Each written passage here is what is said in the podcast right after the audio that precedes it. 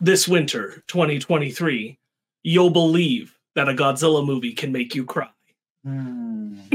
Welcome, friends. We are talking about uh, the movie that's kind of caught part of the world by storm, I would say.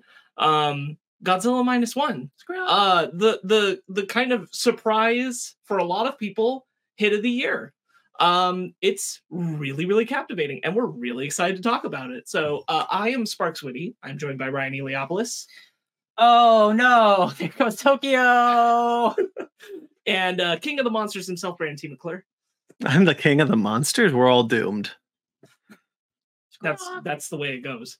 Yeah. Another Godzilla movie. yeah so uh we're we're gonna get into uh the brand new from toho godzilla minus one playing a limited yet extended run in the us uh and released in japan last month uh brandon why don't you go ahead with the the credits if you would Yeah. So full spoilers, I should say. Uh, if you have not seen Godzilla minus one, we'll be spoiling the shit out of it. Um, uh, uh, we're sans Ben Magnet, but we have his thoughts. We'll read those out a little later. But Godzilla minus one was written and directed by Takashi Yamazaki, who is also the VFX supervisor for this film. Um, uh, and that's that's how it goes. Um, uh, so what, where do you want to start with this one? The beginning. Ooh, wow i guess just like general reactions Hey guys, let me tell you, And as someone who isn't super hot on the MonsterVerse, to be honest, this was a breath of fresh air. Oh my god, um, it's so nice to have a movie where I care about people and I care about the things that are happening to the people, and it's not just about Godzilla. Because yes, that is a big factor of monster movies, seeing monsters be cool, destroy stuff, even fight each other. But at the end of the day, if I don't connect with the people that Godzilla is stomping on, I don't really give a shit. So like me personally, I know you guys might be different. Like, I don't think about the MonsterVerse very much, maybe except that one cool scene in Kong in a Kong where Tom Hiddleston's like in VFX, like super glow, fighting a bunch of monsters in the air. But uh, I have not stopped thinking about this movie since I saw it. It was only a couple days ago, but boy howdy, uh, I love it. I know that I know it's not the direction that like the, the American movies will go because like obviously we just got a cool trailer with a giant monkey with a robot arm, but like this movie is so sensational and captivating and beautiful and actually has a message and I care about everything involved in it. Uh, I could have used even less Godzilla and I'd be happy. And I got more Godzilla than I thought. So like I I love this movie. I am in love with this movie. Uh, yeah, I'll I'll piggyback off that to say that um, I think you know we've we've talked about a bit on our Monarch reviews, which you should check out on Fake Nerds Watch. That like kaiju films kind of have their two their two lanes, and one is like the SmackDown thing, and the other is the thing that's like more reflective of the human experience. Uh, and certainly like the SmackDowns are fun; they can be visually engaging. Like Godzilla versus Kong is goddamn beautiful to look at when it's like the monster fights visually. Um, but obviously the human things are the things that stand out. They're the things that elevate them to be like our favorite films in the genre uh for sure um and i think ju- specifically because like i like having not that the mo- i don't want the monsterverse to do a little bit more work but i don't need it to aim for like No, of course not. um but like i like having the alternate flavors right Yeah. now which is like you know what what monsterverse is showing me they're going to do with godzilla x kong uh versus like godzilla minus one needed to zag away from that Yeah. and i think also like in in the knowledge of we're not getting a sequel to shin godzilla that did exist Yep. you got it again like you have to you can't follow Shin Godzilla up Yeah. and say we're not doing another one of those with a SmackDown movie. So Yeah. the fact that they they brought it, and we've been anticipating this from the trailers that this was going to be a period piece, more even more directly thoughtful about the World War II setting of Japan. Um, what a, what an emotional ride! What an incredible experience! Um, in in a lot of ways, like I was both surprised and unsurprised because it's exactly what I expected it to be based off like what we were getting the marketing. Mhm. But I was also surprised that that was correct. Um, and like not misleading and like it was exactly it was exactly what I wanted it to be when I saw it. And I didn't think that would necessarily happen. I thought it would be good. I didn't think it would be this. Yeah. Uh so what what what a privilege I uh, think we all have to be Godzilla fans in this moment. I mean, what a what a moment in general uh, between Monarch and Godzilla minus one, and we know Godzilla X Kong's around the corner. Like, what what a moment um, uh, compared to where Godzilla was, like post Final Wars. Uh, I love you, Final Wars. v- very wild to be here. Um, Yeah. I'm I'm super excited about it, but this is obviously like, holy shit. Um, since we've already made the comparisons to the MonsterVerse, which I'll, I want to keep minimum. I, I don't Yeah. want to. I, I want this to be our last discussion of the MonsterVerse until until our next Monarch thing because I want to keep it focused on this movie. I think it's very important to keep it focused on this movie. Um, but I will also put in my two cents and say, like, look, outside of Godzilla and, and, and Kong, the two solo films, um, MonsterVerse is not my favorite. It's franchise. I like it a lot. I think I have a lot of fun with it. Um, but it's lacking. Um, I find a lot more to love about Godzilla 2014 than my uh, my co-host here. Um, but we all agree on Kong Skull Island being a being a pretty good movie. Um, and I think that um,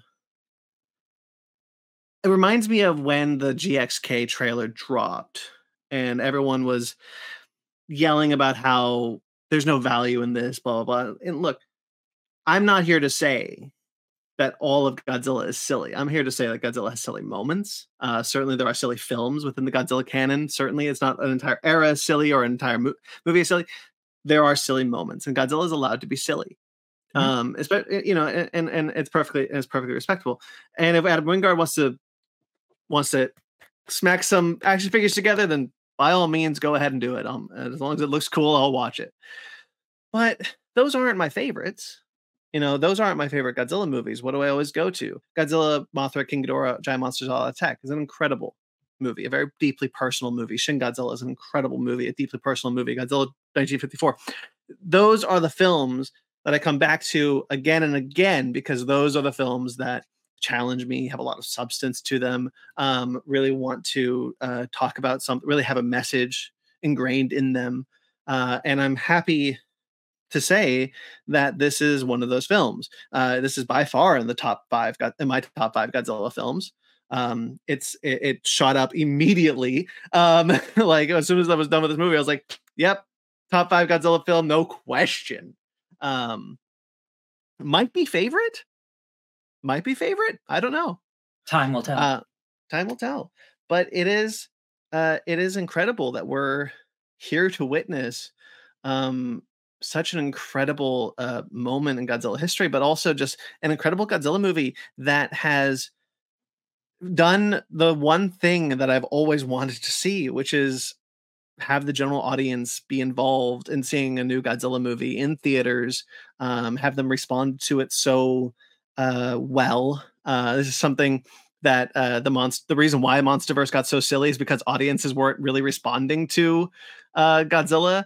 Uh, you know, they, they so you know what do you do? You're just like, well, let's give them some spectacle. Um, and I, I, that's- I love candy. Like I love empty calories, Yeah. right? But like Godzilla is a franchise where, like we, like Sparkz just said, like you can have both. You can have the really in-depth Yeah. personal stuff, and you can have the big silly stuff. So like just after like a decade of candy, it's just really nice to have this full course meal. That's just like Yeah. going in, it, I'm like, oh man, it, this just hits different. Uh, and then I'll have candy afterwards. and it's so wonderful that like you know after shin godzilla we got the earth trilogy uh, and we got singular point and i love singular point don't get me wrong i think singular point's awesome. Um the earth trilogy i like one of those movies. Um i like the and i like the i like half of one of those movies i should say. Mhm. um so like um void Ghidorah guys void Ghidorah rules. Um but i think that like it, it's really cool to have a live action godzilla film uh be accepted by uh the populace uh, by, by a western audience not maybe not the general audience but like a a western audience has come to this film and it's so cool to see and it's such an incredible movie and i'm i'm so excited to be here to just break it down with you guys I think I think importantly, like a Western audience that they just didn't think was there, and Yeah. like, that's shown that that's not true. Um, like I won't say like, oh, you could bet the the bank on on the way that like Disney will do with uh, you know, uh, uh huge huge budgets and and anticipation of the audiences turning out and things like that. But like certainly they didn't think Godzilla minus one was going to be the hit that it was here stateside. Uh, the box office for this weekend is The Boy and the Heron and Godzilla minus one. Those are the number one and number two movies. Where So like Japan? So Japan is doing better, like with their movies now in America than American movies are, and it's also just like you know nothing substantial came out this weekend, so that also helps. But Right. like again, big word of mouth on on minus one, getting an extended release, The Boy and the Heron, you know, a next Miyazaki movie, uh, like, and importantly, killing it. Godzilla minus one being the highest grossing live action Japanese film in America That's crazy, at the box office. and it's Yeah. only it hasn't been out that long. That's crazy. Um, I love it. you know the the number is because you know shin godzilla had like what two days in theaters um no, true. It's yeah, true. yeah, yeah.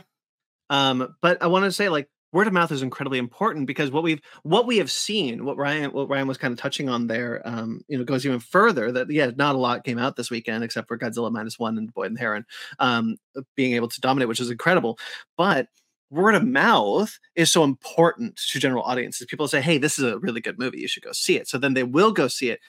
The reason why so many Disney films this year, for example, have bombed, and not, Disney's not the only one that's bombed movies, like a lot of people have. But like the reason why is because the word of mouth isn't great. People like don't mm. you know maybe wait for streaming or maybe wait for video or blah blah blah. But this one, but like word of mouth, be like you should see this movie like now. In a theater, that think, help a lot. I think that's an important point, and also kind of the attachment just to like criticize the American market right now of like there is a like go see it right now because it's really good and I don't know when you're going to get to see it. Like there's no right. straight stream pipeline. Like it's like I, I don't know when you're going to get to see it if you don't see it now. So yeah. go yeah. see it now because I told friend of the podcast John Radley I texted him after I saw it. I'm like, hey, um, you got to go see this because I know how much of a Godzilla fan you are, and I and don't wait on this. I don't know when you'll get to see it if you don't go now. Go now. Um, and he did, and he loved it. Oh, um, awesome. That's but. I think that's really important. And just as you highlight, like the word of mouth, this is one of my problems. Just this is a stateside problem. Um, that the marketing we were talking about in advance of the movie, like there was just not not no marketing for this. And I do think this would have done better even from the jump. Uh, without the word of mouth having to like go tell people like no really you got to go or like i haven't even heard of this uh, kind of thing that that definitely happened for some people because like the marketing didn't exist here stateside um, and I wish it did. Yeah. I wish they'd push harder, and I hope they push harder in the future because of this. Mm-hmm. That's like the only thing I really want to change is that they market this movie, uh, a movie like this when it's coming, um, so that people actually know about it. Mm-hmm. Uh, but yeah, word of mouth hugely important. Obviously, because we know there was no marketing. Like that's word of mouth is why people are turning out for this movie. That's what I got on that. Yeah. Um, so uh, let's start. Let's start with uh, the beginning. Yeah. Uh, didn't really like. I was gonna forget this detail if I didn't see it a second time. Um, the the focus on the bomb in the opening shot I thought was really good. Mm-hmm. I wanted to highlight that. I thought that was a really good. It had me wondering at the beginning of the movie. I was like, "Yo, is this the bomb? A bomb? a big bomb. Yeah. Um, like the the whole time I'm wondering, like, until we land on the island and we see what's like going on, I was constantly like, is is this like are we gonna see the Americans dropping it? Is like what's going on here? Um Oppenheimer part two. Yeah. Um, but I really like the setup of it, just like the weight of it being there. Uh, and then immediately turned on our on our main character and um that uh fear to not uh, want to die in the war.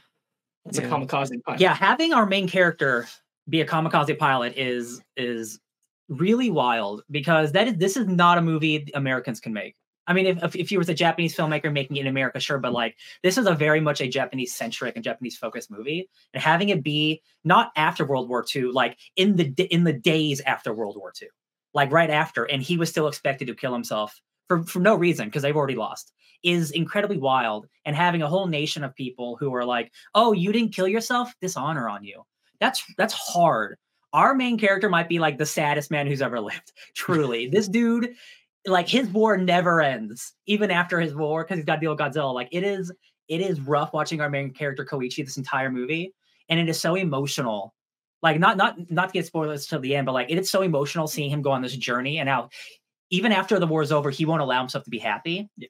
Uh, also because there's a giant monster rampaging rampaging his country. But it's like it is such an emotional movie. It is. It's probably again. I haven't seen every Godzilla movie recently, but it is without a doubt the most emotional Godzilla movie I've ever seen. I think.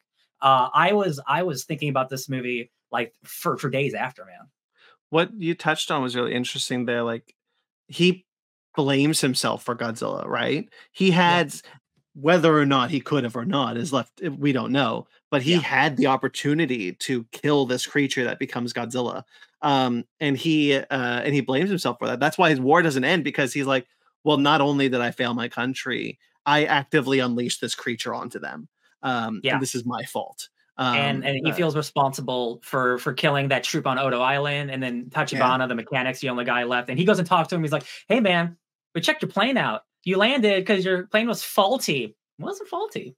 Pretty crazy if you ask me. Yeah. And I'm like, God damn it, come on, man. And then everyone gets killed and he's the only one alive. Their whole journey together is so beautiful and sad and really funny. Uh, just because like, you know, like the letters he sends out. And it's like every character in this movie is like and his connection to our main character just feels really, really uh honest and really real. Yeah. Uh and just every performance is so good.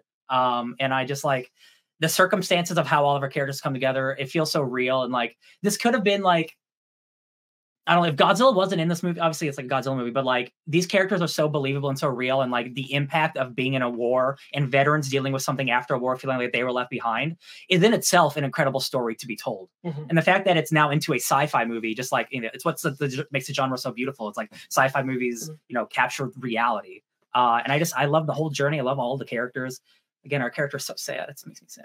W- Something that I oh, want to ahead. touch on. Something that I want to touch on is the uh, uh, scene in Odo Island. Um, uh, in in the original in the original Godzilla film, um, Odo Island is where Godzilla first kind of like reveals himself. Like there's this big whole kind of like moment when he uh, destroys the island, and uh, pe- the people of Odo Island have a um, what's it called? Uh, like a legend Mhm. based off this thing, Gojira. That um, uh, that and um, that's in the original film. Uh, what I really like about this film is making that real. Mhm. Once again, we are on Odo Island, but instead of uh, a mythical creature that they that they know, it is that they've uh, kind of that they projected what they think Godzilla is. Um, that is a real creature that they are in kind of a symbiotic relationship with that helps them fish, and um, that creature becomes uh, Godzilla. And I think that's a really cool way to to adapt that. Well, it is. It is like fulfilling the promise from the original because the original is like they they believe that this ancient dinosaur esque creature Yeah. uh, did exist around the island, and that's why the legends were there. And it got hit with a bomb. This is all like things they explain but don't show, Mhm. and that's like their theory on where Godzilla comes from, and like that that that the residents of Odo Isle- Island were really seeing something that got hit with an A bomb. Um, uh, and so you basically get that in full here um, visually. He's a little baby. He looks like a little baby. I Little really like the design. Yeah. Uh, uh, both both Godzilla designs are really cool. We did not. I didn't expect to see the mini Godzilla show up. Like when Yeah. when they're just like, "What's that noise?" Light monster. I'm like, "Oh shit, we're here already." It's like a big T Rex. I love it. Um, it's a it's a cool design and a cool way to adapt that. And again, and again, it's not just a superficial way to adapt something from the original movie. It informs our main character in a really meaningful way because again, uh, the and the, scene in question is they're like, "Hey, get into your plane and shoot this thing," and he's got it in his sights, but he can't do it. Um, he he he freezes up, and Yeah. um, the uh, and and so because of that, he is um basically ju- basically just blaming himself for this creature um for this creature's rampage later on in the film uh because he uh she recognizes it first as Godzilla uh right the, in the train when she looks at the train when she looks out the window she's like that's Godzilla the the monster Godzilla? that he told me about Yeah. um but he doesn't see it immediately he doesn't see it first right Right. She sees it and then he's there to get her. But Yeah. he like knows. He knows. Yeah. Um we also see the kind of like the kind of explosion that creates Godzilla too. Um, pretty explicitly, we see an a an a bomb go off, and then we we hear the roar and blasted with radiation. It was thought that was cool. Yeah, I thought they they found a good way to do it. It's still the Bikini Atoll Islands. Yep. It's still the tests there. I think the timing of when they started testing in bikinis fudged just a little bit, but Mhm. I'm fine with it. Yeah. I'd have to double check, but I don't know if they started that early uh, after the end of World War II, um, because that goes all the way into the into 1954, which is when they stopped because of um, how severe the radiation sickness had gotten, uh, which is again what led to Godzilla. Um, uh, but I still think that's cool. What I really like is like that it's just his eye. Yeah. We hear the roar and we see the eye, and then the eye get starts getting the regeneration image change over it uh in the flesh and everything. I thought that was a really good way to go about it. Yo, this Um, Godzilla's a mutant. He's got a, gener- a regeneration factor. The way they track you through time, I think is done really well. Just Mhm. getting the updates on like this point in time, this point in time, and where you are. I think they they do a good job of of submitting that for you. Um just staying on the Odo Island thing for a moment, I do think like just to to what you were talking about earlier, um, I like that we do get the one moment of the guy who comes over, who's not Tachibana, Mhm. and says, uh, "We need more people like you, who you know like die for honor for what." Yeah.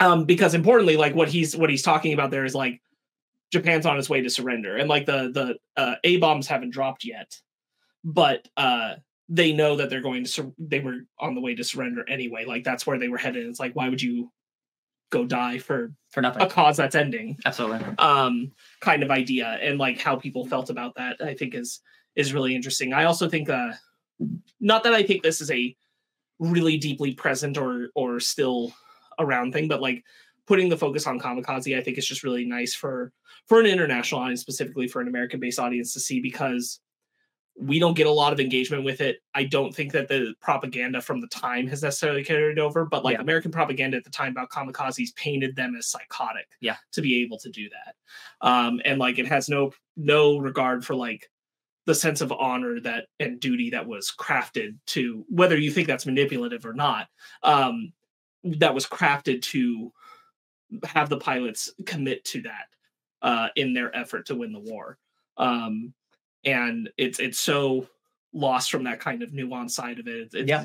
turns them into it's meant to go for the savagery uh in propaganda. So getting that as your protagonist getting the uh, all of the fear, all of the um, stress, all of the PTSD, all of the uh, uh, burden of when you come home, and because you came home and you were a kamikaze pilot, you are a failure. Mhm. Uh, uh, all of that is just something Western audiences are not given a lot of, and I think that's really a really wise decision for how to frame this whole piece. he yeah, he, Yeah. when he re- when he returns uh to his home which has been destroyed uh all his family's dead his neighbors are dead his his one of his neighbors is alive she's lost her kids and she's like wait why are you home Right. You shouldn't be here. You are a failure. You suck bro. And i'm like no And she- man, uh, Blames she blames him for the loss of her children.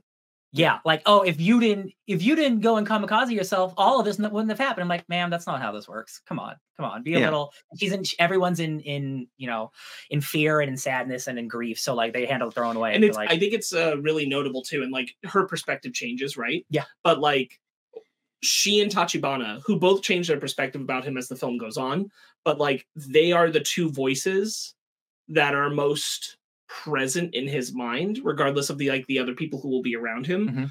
who say like this is on you this is your fault Yeah.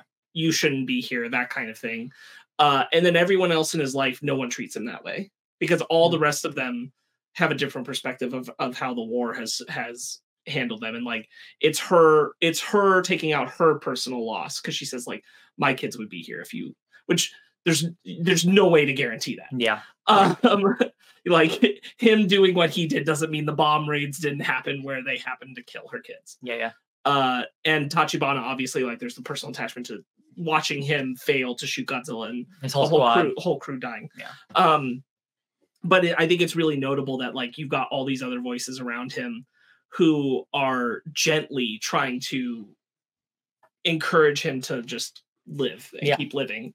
Um, I think the only one who like really attacks him at it, like really try not attack, that's the wrong word, but like really tries to shove that to him is Noriko. But like everyone else aside from that, uh is it's more of a gentle just encouragement of to keep going and like nobody criticizes him. Yeah. Um for like even when the guys I thought that was notable, like when the guys are on the boat all together and they find out that he used to be a kamikaze pilot. Like no one makes uh, a big deal out of that. Yeah. Nobody nobody shits on him for that. I man, I love I love that whole crew. Once they're introduced, the kid, the captain, and the doctor. Yeah. What a great supporting cast. Oh my god. Yeah. Um, the kid is an interesting character because he didn't fight in the war, uh, but he admires people who did. Um, the soldiers that came home. He was like, "I man, I wish I could have been there with you guys. I wish I could." And everyone tells him like, "No, absolutely not." You're Um, lucky. Bro, you, sh- you should count your blessings you weren't in a war. That's a really that's one of my favorite moments in the movie is when he says, "I wish the war could have gone on longer," and and Shikishima grabs him and he's like, "You better not mean that." And Yeah. uh and like he recognizes that he spoke out of turn. Yeah. right. Like war is he is for him he's raised entirely on the propaganda of the honor in war and, Yeah. and what they were doing and everything and and they all have a different perspective of what that war has brought on them um yeah i i really like that crew i think they're great Yeah. And then to round out the rest of the crew, we got Noriko, who is who is a lady who found a baby because the baby's parents were, were killed in the raids. And then uh, uh out of the goodness of his heart, or she kind of just like m- m- works her way into his house. She kind of just moves in. She kind of just moves in. Uh and he's like, like, why would you adopt a baby? And he's like, well, you held that baby for six hours. Why didn't you leave the baby? It's like, yeah, because you're all you're all good people in your heart. Uh, it's great. uh one thing i did want to highlight because we're talking about like where they where he is like Mhm. shikishima and, and sumiko and all of them um they're they're in tokyo um they're in a part of tokyo that's been devastated by the air raid bombs but not the atomic bombs Yeah. um we're not we, we don't go to hiroshima and nagasaki which is something we definitely wondered if we were doing uh leading into this film i feel like the weight of them is still just as present without us even having to name them Yeah. um Yeah. and i really like uh the perspective of like getting the citizens um especially as we go through the movie of like how their government failed to essentially protect them and value Mhm. their lives. Um and that all of the attacks and deaths that happened there at a certain point became something that was in a war that none of them believed in any anymore if they ever had to begin with. Um, and we see how they begin to rebuild in the coming years on their own right right? We see that they're rebuilding their own communities they're rebuilding their own houses their own homes uh, their own families um, on their own. They've got no help they're obviously are finding jobs but they're not the government's not helping them right? The government's not like hey we'll relocate you we'll, we'll give you guys better home better housing. They're not doing that um, and and then like it's what the it's what we knew from the um the what people were talking what what uh, Takashi uh what Takashi Yamazaki was was saying which was he wanted to talk about a story of how you know was how uh Japan was at zero and then Godzilla shows up um so and uh, and I really uh, like I really think they they they do a good job of being like yeah we are rebuilding we are we're kind of coming to a sense of normalcy and then Godzilla shows up, and what, how how is that going to defeat us? And that kind of like is allow that allows them to kind of drive home the fact the the theme of the film, which is living, right? The theme of the film is Yeah. like living, and so like that. So Godzilla is allowed to come into the movie at a time when they're just kind of existing, Mhm. and and shows them how to live, and it's kind of it's his kind of own messed up way. Yeah. I really like that. Uh, to your point, Brandon, like Tokyo's where we are with the family in Tokyo never really gets fully up on its feet Yeah, while we're in the movie, but Ginza does, and they talk about, and they're like, Ginza's being re- rebuilt really well, and it's the one place that we go to that we see like a full city restored, and then Godzilla comes in and ruins it. Yeah. um and and i think that's that's a really good use of it it, it gives us a sense of like because tokyo's so so behind it gives us a sense of how far ginza has come to be repaired and then immediately pulled back to the same place Yeah.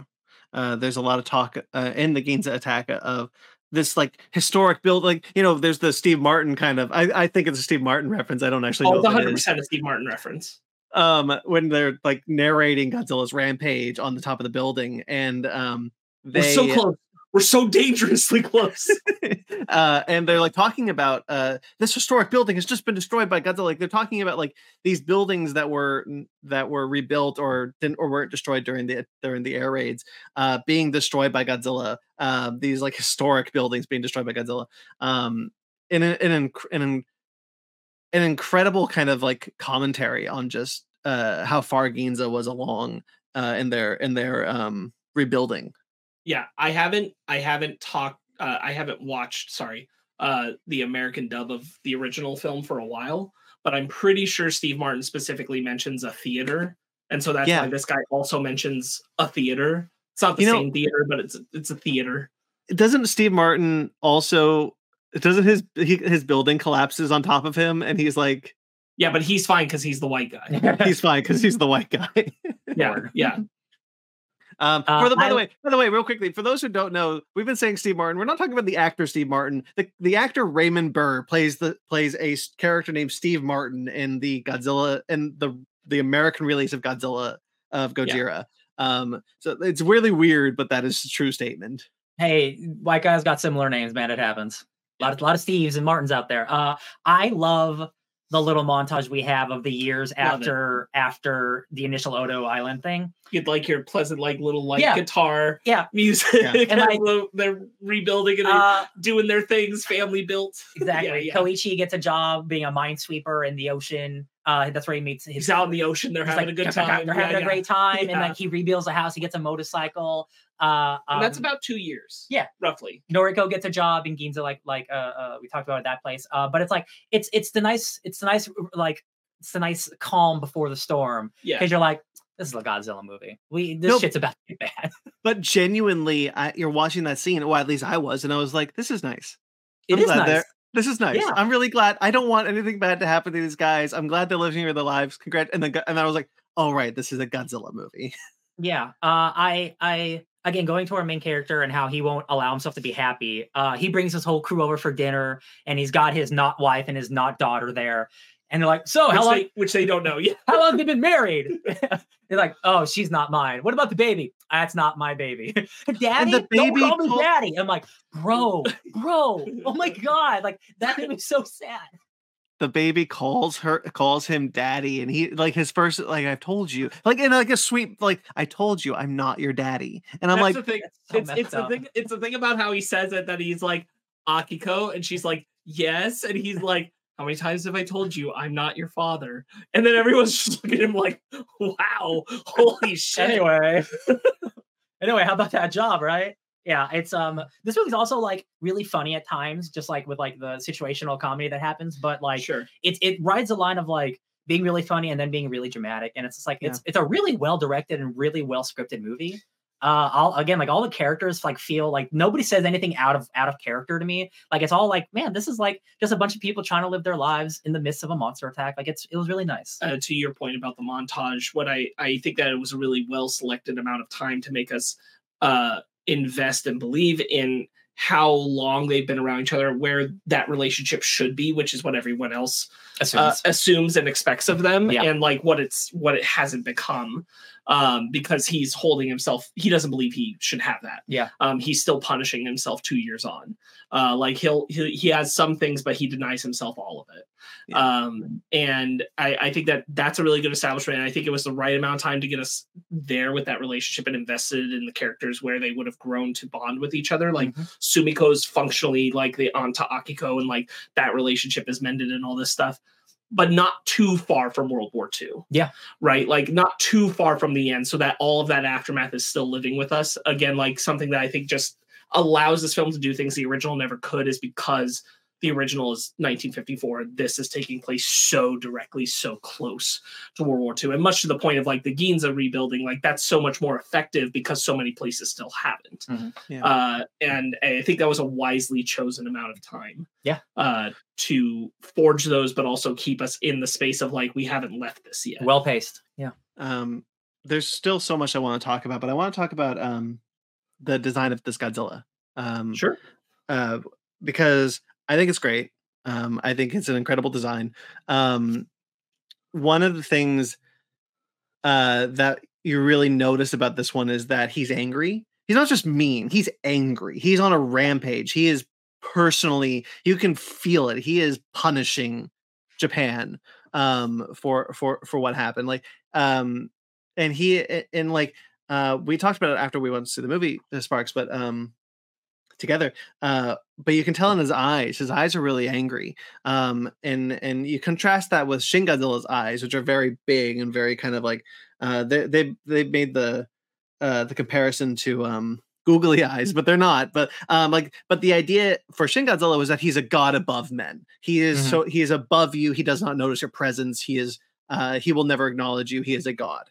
Um, whereas this Godzilla is, it is um is is not a god. He is he is someone who who knows you're there and hates it and wants to punish you.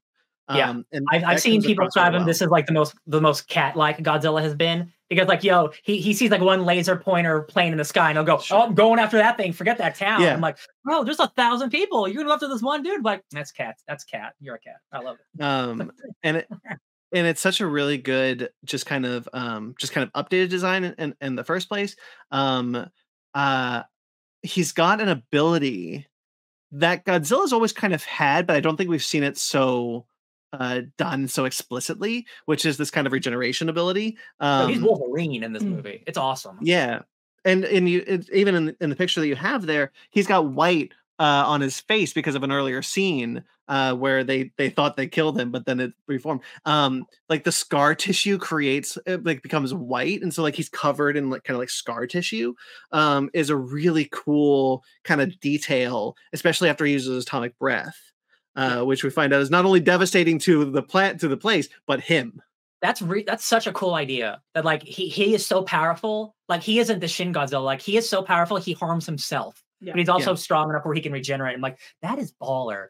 That is that is straight up Wolverine. Like I hurt myself every time I use my abilities. Like that's really cool. So pa- part of what I'm about to say is definitely a personal read, but but I I think it applies and and like even if it's not the truth, it, it doesn't really matter. Um I think it like what I like about the scars is it feels like a deeper expansion on the keloid scars that were the inspiration for Godzilla's skin to begin with.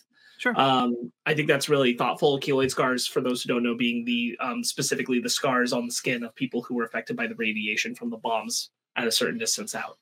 Mhm. Um, and what I what I like about my my reading on it is that um, because of the way the regeneration looks, the way that it seems to be working on him all the time, I feel like his body is constantly doing it, and so his body's constantly in pain.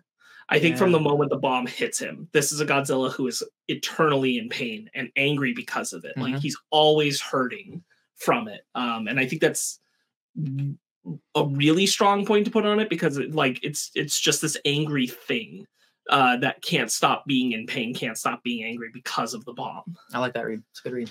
Yeah. Um, and then there's something that I also really like, which kind of goes back to 1954.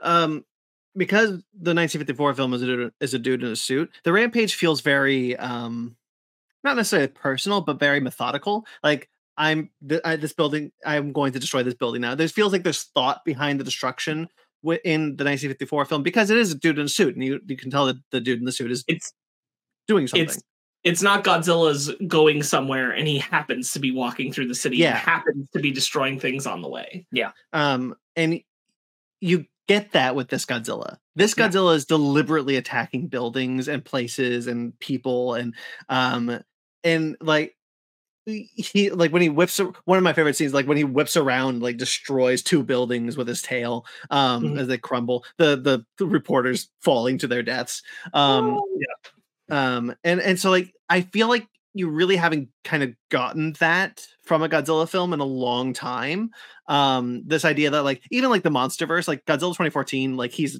not trying to destroy buildings he's if you see him he's like walking through the streets um the buildings are just kind of collateral um so like this godzilla feels very much like i like i'm here to destroy this place and this I'm- these yeah. buildings aren't my aren't in my way i am actively here to destroy them Yeah, I'm the tallest person in the city. Anything Yeah. that I could see is going down, no matter what it is. And I'm Yeah. like, man, that's you're, you savage. and he feels like he feels mean because of that like uh, like like a wrathful god almost Yeah. And I don't know. I still think Shin Godzilla is like his atomic breath, where it gets split into like beams and shit. Is my favorite. But this version of of the heat ray, that like it's literally like an atomic bomb at the end that explodes. Incredible, dude. Yeah. And that one shot where it's like him on the right and it's in the city, and then you have Koichi screaming as it rains like oil or blood or whatever's on him. He's like, "Ah!" I'm like, I was like having a panic attack. It was so. Also, just because we saw maybe our, one of our main characters die, I was like feeling it in that. I was feeling it in that Right. moment. Oh man. my god, that that rampage sequence is so like the it, it's so smart to I'm sorry, what's the what's the girl's name? It's been a while since I've seen the movie. Noriko. Noriko. Noriko. It was so smart putting Noriko in the in, in the beginning of it and, and that city because it gives it gives us so it gives us a reason to be scared of Godzilla. This isn't like this isn't a monster rampaging a city. This is a monster that could genuinely kill Noriko, uh, a Yeah. character that we like, and uh, so you you you you are stressed throughout that whole that whole time because you know the first thing that Godzilla attacks that you see her that you see Godzilla attack is her train. Um, and it's from then on she's in she's in the shit. Um, and I really like uh how we follow her uh through this. And even and even when he first shoots his atomic breath, his atomic his atomic breath, and we see the, the explosion, it like pushes her back, and I'm like, she's okay. She could survive that. And then it does the sucked in. I'm like, nah, she dead. yeah, I I up until the end, I was like, no man, they really did kill her. But like that that implosion of, of like the second part of the attack, I'm like, Yeah. oh damn, like everyone's dead in that city. No Yeah. way, Yeah. bro. Give me a break. Thank God, thank God that Shikishima was in the right alley. exactly right. That's a, those two buildings real strong. but what I what I really like about that like atomic breath radiation it, it, um in the trailer I speculated that that could be Godzilla looking at the attack of Nagasaki or, or like that the, the like that was him like looking at a, a, a nuclear explosion I thought Um, the same. Yeah, yeah, Yeah. yeah, absolutely. and but like seeing that it's him who caused it hmm is such a uh it's a, such an incredible moment and such an impactful scene and um and it gives and it was and again this doesn't this doesn't happen unless you care about these characters it there's so much weight to the scene because we care about these characters we want to see them survive we want to see them make it through uh we want to we we're not rooting for Godzilla in this movie um Yeah. and and like even in Shin, like Shin, most of the human characters that we follow are not in the radius of Godzilla. Uh, Yeah. They are they are separate from it, and they are trying to protect people from Godzilla, and like that's on purpose, right? That's the that's what Shin is trying to do. Shin is trying to talk about how how the government would handle this sort of situation, so we follow the government. But but here, allowing to follow the allowing us to follow the people creates such a an, an interesting feeling to Godzilla's rampage that we honestly haven't felt in a really long time. Yeah, like honestly, for a, a long ass time, you are right. Because like, like even Godzilla 2014, like uh, none of our main characters really go out from Godzilla, right? Like you know, uh, I mean, like Bryan Cranston and stuff, but like, and then But like, even, like, we don't- even that, it's the, the Muto, yeah. And then before that, Yeah. like the movies are like Final Wars and like, like yeah, like it's really been a really long time since like Godzilla's chaos like feels real and personal to people. Uh, and it's again, it was like it was like a breath of fresh air. Man, like uh, when he's on the ground, like at like, and it starts. Is it ra- what is it raining? Like oil? I think it's I think it's water. I think what Oh, okay, is just that, like- water? Well, I think it's the way that um that the atomic blast Okay, sure. uh breaks the cloud. So if there was moisture inside of them, like that moisture Mm. Dirty water. starts coming down. Uh, that scene is incredible, and the way he just cuts, like Don't in the middle quote me of on that. I'm no scientist. No, yeah, yeah. sure. Uh, but like, I, I wasn't sure what it was because it wasn't blood. Yeah, It wasn't- We're not like watching Nope or something. Yeah. Uh, but like, it does like a hard cut in the middle of a scream, and that's haunting. Man. Oh, That but is so thematically, but thematically, like it's it's reminiscent of raining of raining blood. It's not blood because it's scientific. uh, Scientifically, we don't know what it is, but like it is like thematically, this is our main character. What's his name? Sorry, Shikishima. Shikishima. This is Shikishima looking at himself in this eh, like we we're on him. Like thematically, he's there blaming himself. The, all this blood that's raining down on him. This is on his hands. This is his Yeah. fault. Noriko is gone because of him. Like it's not blood, but that's that's like thematically what what the that imagery is evocative of, and it, there's so much to like. The, this movie is such is such a good movie because so, so much to dig into it. Ryan said Ryan said this really well. I have not stopped thinking about this movie since I saw it. Yeah, uh, I I agree. Um, I I think the uh, going back to what you were bringing up, the atomic blast at the end of his beam, I think is such a smart take, especially for this Godzilla, this film in particular. Uh, it it again like keeps that so directly and starkly in conversation um with what is meant to be his origins like notably as we talked about earlier like this is the first godzilla movie to show an atomic bomb making Godzilla so directly. Like the closest you get outside of this is actually the 98 Godzilla, um, where it shows the iguana on the beach in the opening sequence and then a bomb going off in the distance. Yeah. Um, that's about the closest you get though of the like direct, direct stuff.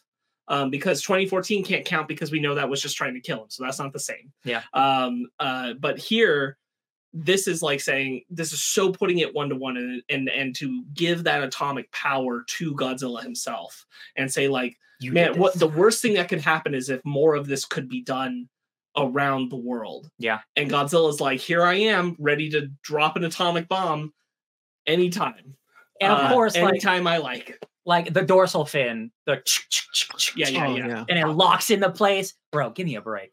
Uh, what a also, cool idea. and also what a great shot of like y- y- granted they're bystanders we don't know a lot about but like it made me feel for all the people that are there because like there's this bit when the he starts charging the blast where they're all kind of aware they're about to die and there's the, kind of an awe to the power of what they're witnessing Yeah. but there's also a fear of like whatever's about to happen we can't do anything about it. it's it, it's over Yeah. like it's it it feels it feels like what knowing that the the the atomic bomb's going to go off Yeah. uh right in the distance and it feels like them watching that and and being overcome with the like why where where would i run what can i do And like the music like stops and it's Yeah. like it focuses in on it and like Yeah. the ch- ch- ch- like, man, like it is so dramatic, man. It it is. is so good. uh, Yamazaki has talked at length about how the 2014 film uh, inspired this film, uh, and and and and in many ways, you, uh, Gareth Edwards Yes. uh, um, has talked about how he wishes that he that our military basically just didn't step in and be like, "Hey, you can't do some, you can't do some of these things," um, yeah, yeah. uh, which is what really hampered that film. Not saying it would have saved that film, but like there were some things that the military was like, "You can't do that." Uh, But, uh, it look good. yeah, but Yamazaki has talked about how like one of the inspiration, obviously visual, is Godzilla's um, beam being charged from the tail upwards. Um, and he uh, and he took that and just made it way cooler with the like with the dorsal plates coming out of the out of the skin. I was like, damn, dude, you like, damn. Um, Yeah, yeah, I- uh, I it's love the it. closest I've come to like really wanting to get like a Godzilla action figure. Oh like, man, man, it's so cool one- with the this one is sick as shit. Uh, and that leads to a great scene when all the homies are are are uh, it's like a nighttime bar uh, after this has happened, and they're talking with Koichi uh, Shikishima, and then and then I think it's I think it's uh, the captain who gets mad like why didn't you why didn't you marry her when you had the chance, dude? And he's like I couldn't. I yeah, literally this, is, this is the bit where they're challenging him because he's like you you want this plane to just go and like they're saying like oh if you fly too close he could kill you and he's Yeah, yeah. like "It- whatever has to happen and and yeah Why don't you wanna the live? captain's like you just want to avenge Noriko and he's like what's wrong with that and he's like why didn't you marry her while she was here and he's like I couldn't and that is where he first says like uh, My war I- isn't my war over." is not isn't over that's a that's a great line, man. That Yeah. comes back full circle later. yeah, man, yeah. That's a Uh, gr- that's a great little scene. I really like the captain's perspective on that. There's this there's this upsetness uh uh, tangentially of of watching uh Shikishima deny himself something that he should have had. And he's like, "Are you just Uh, gonna like? Are you just gonna orphan this little girl? Like, are you just are you just that selfish?" And I'm like, Yeah. "Oh my god, it's so sad." um there's a a really great um so the people so so the government they, the people have decided that the government's not going to do enough about this yes It- before, before we change fully from the destruction of Ginza, there's only one more thing I want to say about Yeah. it, which I which is I think it's really impressive how powerful and emotional and cool that moment, that whole sequence in the film is for us, considering how much of it had to be featured in the trailers. It is the mm-hmm. only time that Godzilla really destroys a city. Yeah. Yeah. And they put a lot of that in the trailers, made you feel like he was going to destroy the cities a couple of times. Yeah. Um, but it's all just on the table in that scene, which is also really surprising and interesting for a Godzilla film. Um, you don't normally get the big city destruction scene in a singular solo Godzilla movie uh, in the middle of the film, and then that's it. Yeah. Um, it's a really cool, interesting choice yeah uh, that I wanted to highlight. Yeah, right. Oh, one more other thing about that scene. Uh, Yeah. Also, the first time that the original Godzilla theme comes into use Oh yes, from uh, I- Ifukube's uh, uh, original Godzilla theme. What a great uh, hit when it hits. yeah. The It hits hard. the few times that that the theme starts, I'm like, "Oh, this is magical. This is magical." there's um been a lot of people talk about um I, I will i will say i do kind of wish it was a new recording like it was the composer of this of this movie like uh having done a new rendition of it uh because it is very clearly a recording from, from a pre, from maybe the original i don't know but it is a recording from a from an it's, original it's Godzilla film. definitely newer than the original. I'll say that. Yeah.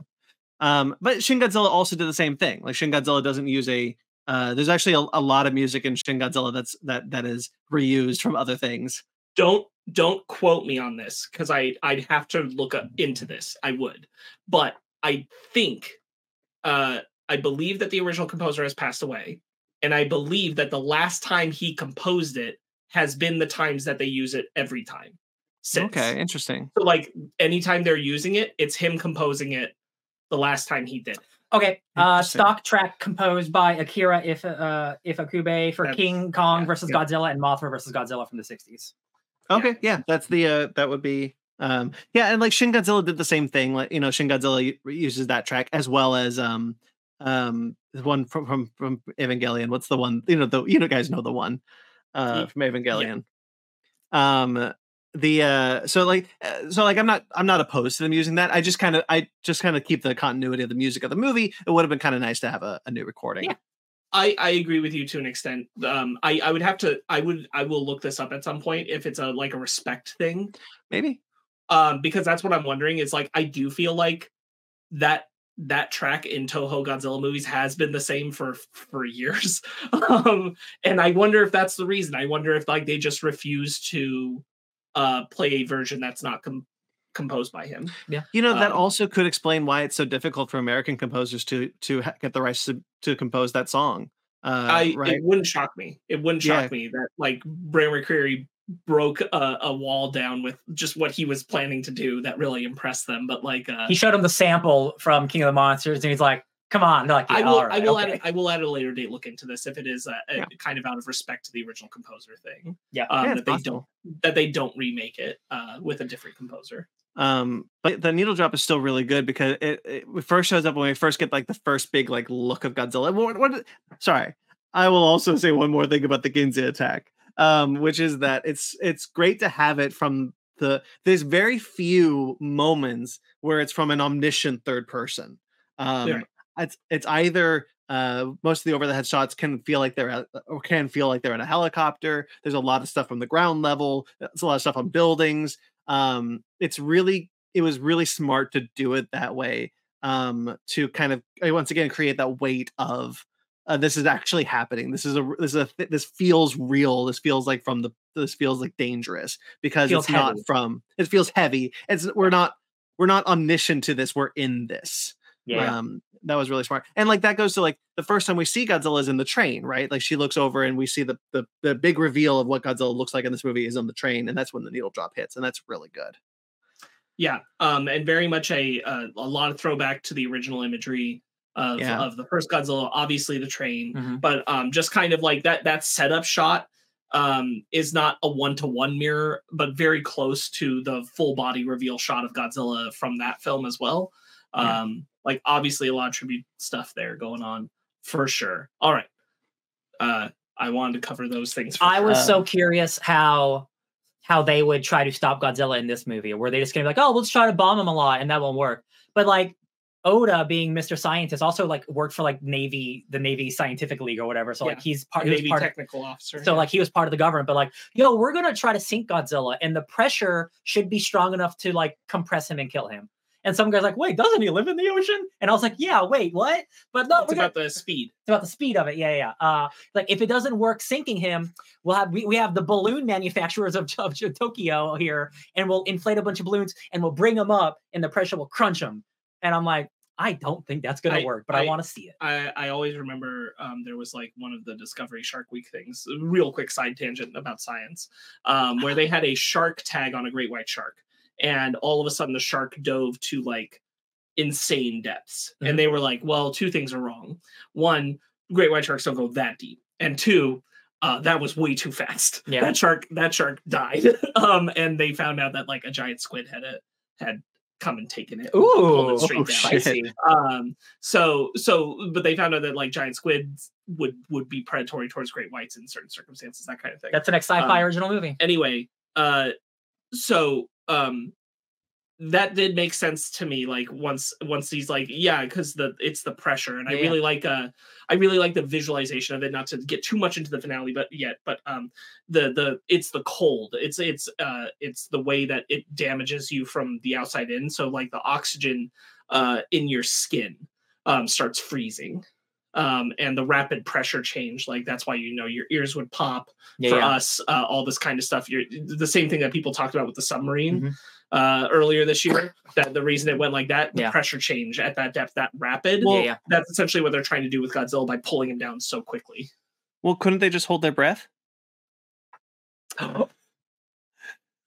anyone seen meg 2 the trench Uh-huh. yes, that's the most scientific movie of all. I love it. um anyway one of the things that i really one of the the stupid movie um what is sorry now i've just meg 2 the trench is playing in my head um uh, one of the things i really i really liked about kind of the callbacks to the original is that they were none of them were very overt you kind of have to like you kind of have to go looking for some of them um i'm not sure if this is intentional but to me when um which i think are the best callbacks when you are, aren't sure they're intentional um when uh, they're they're doing the demonstration and they drop the the wood. You caught this too. Uh, the no, I think this is 100 percent intentional. I don't think this And- is a mistake at all.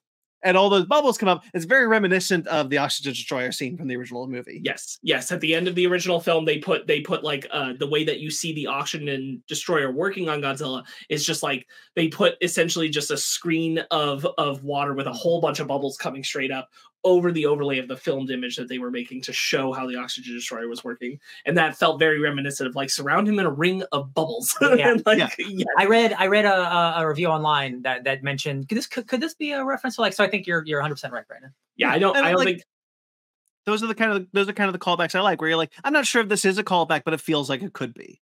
yeah i i think this is a uh, i think this is really cool uh and and a hundred percent there's there's almost no world where i don't see like bubbles bubbles like that's on purpose Yeah. like like especially because like it's most focused in the demonstration right like we see the bubbles shooting up around him as he's pulled down to to the ocean bottom but like that is uh uh, that is more like in its place kind of thing. It doesn't feel as direct as like the demonstration. I 100% agree with you. That feels like very, very much like trying to one to one on the bubble idea uh, uh, visually.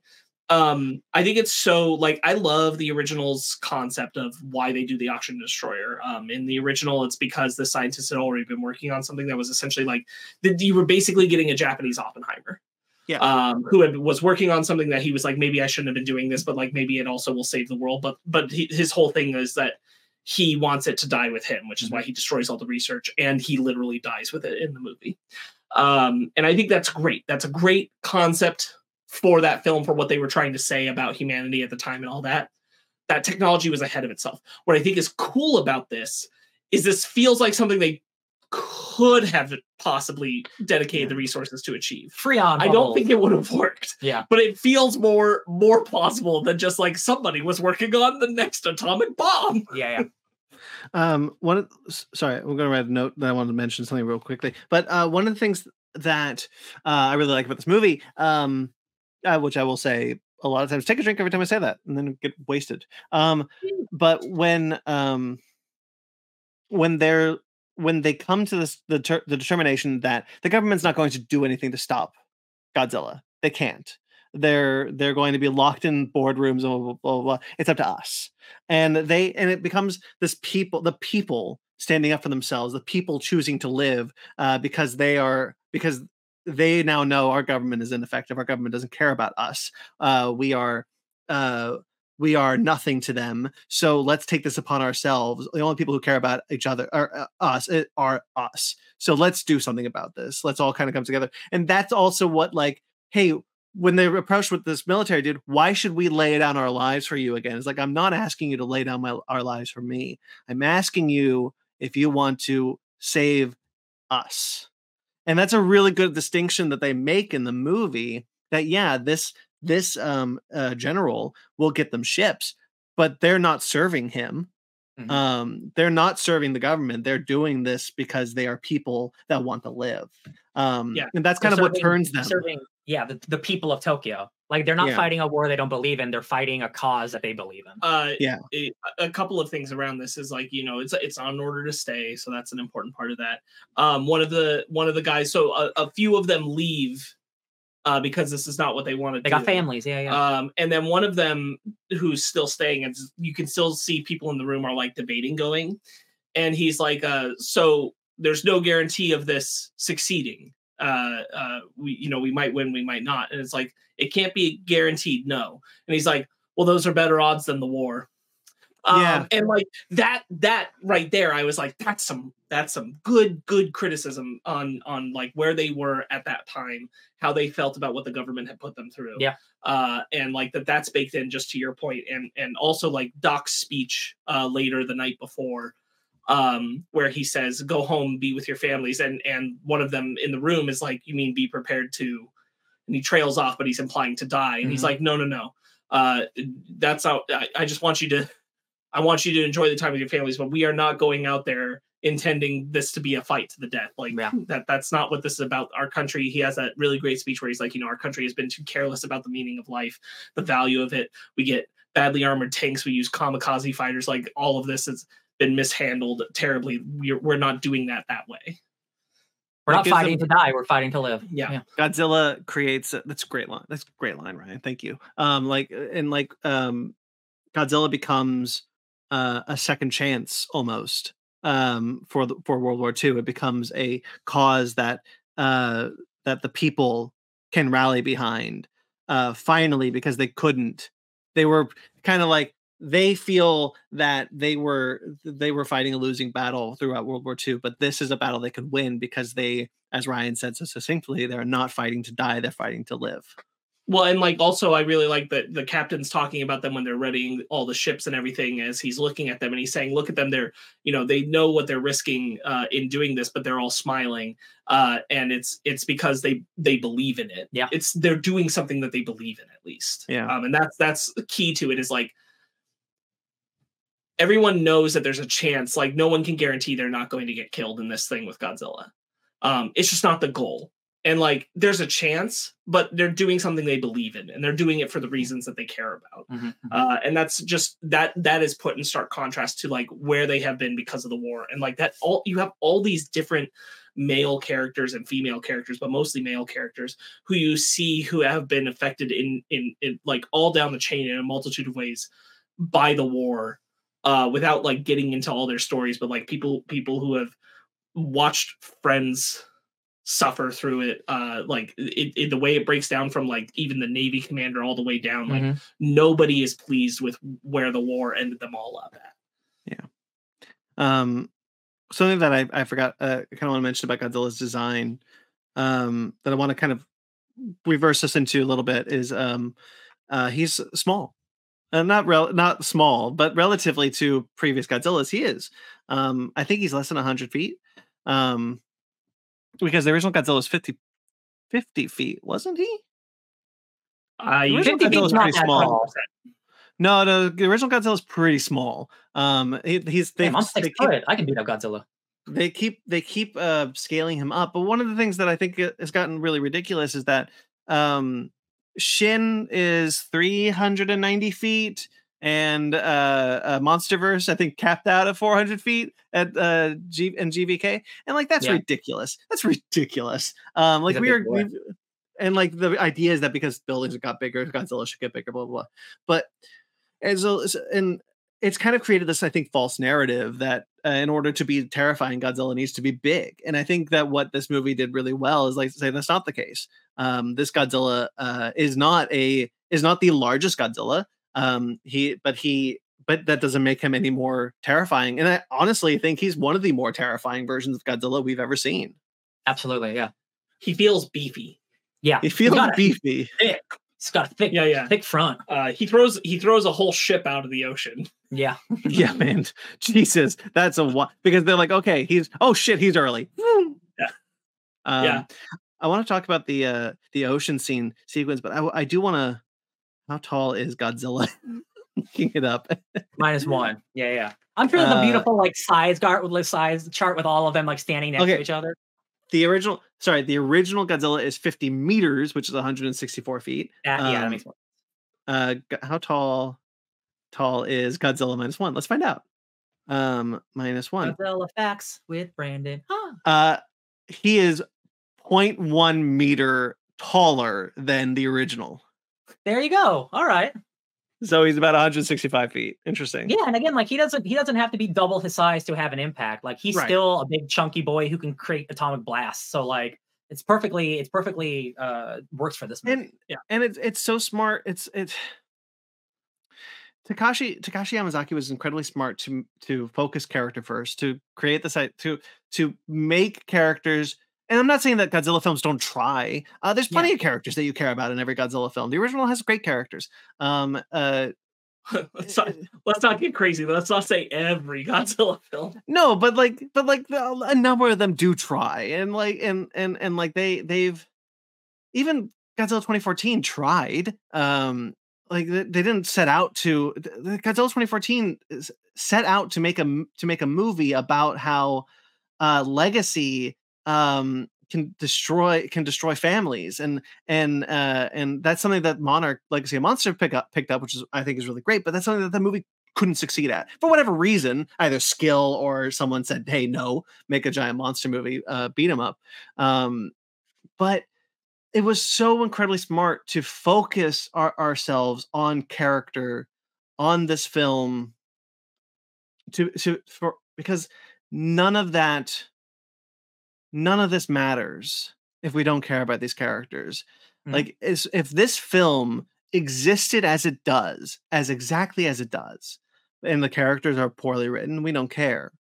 But if this is a different film with different with poorly drawn characters then you know it's, it could still potentially be a good movie but this movie as structured is fundamentally a far worse film if those characters don't work um because it's not about the monster it's not about godzilla at the end of the day.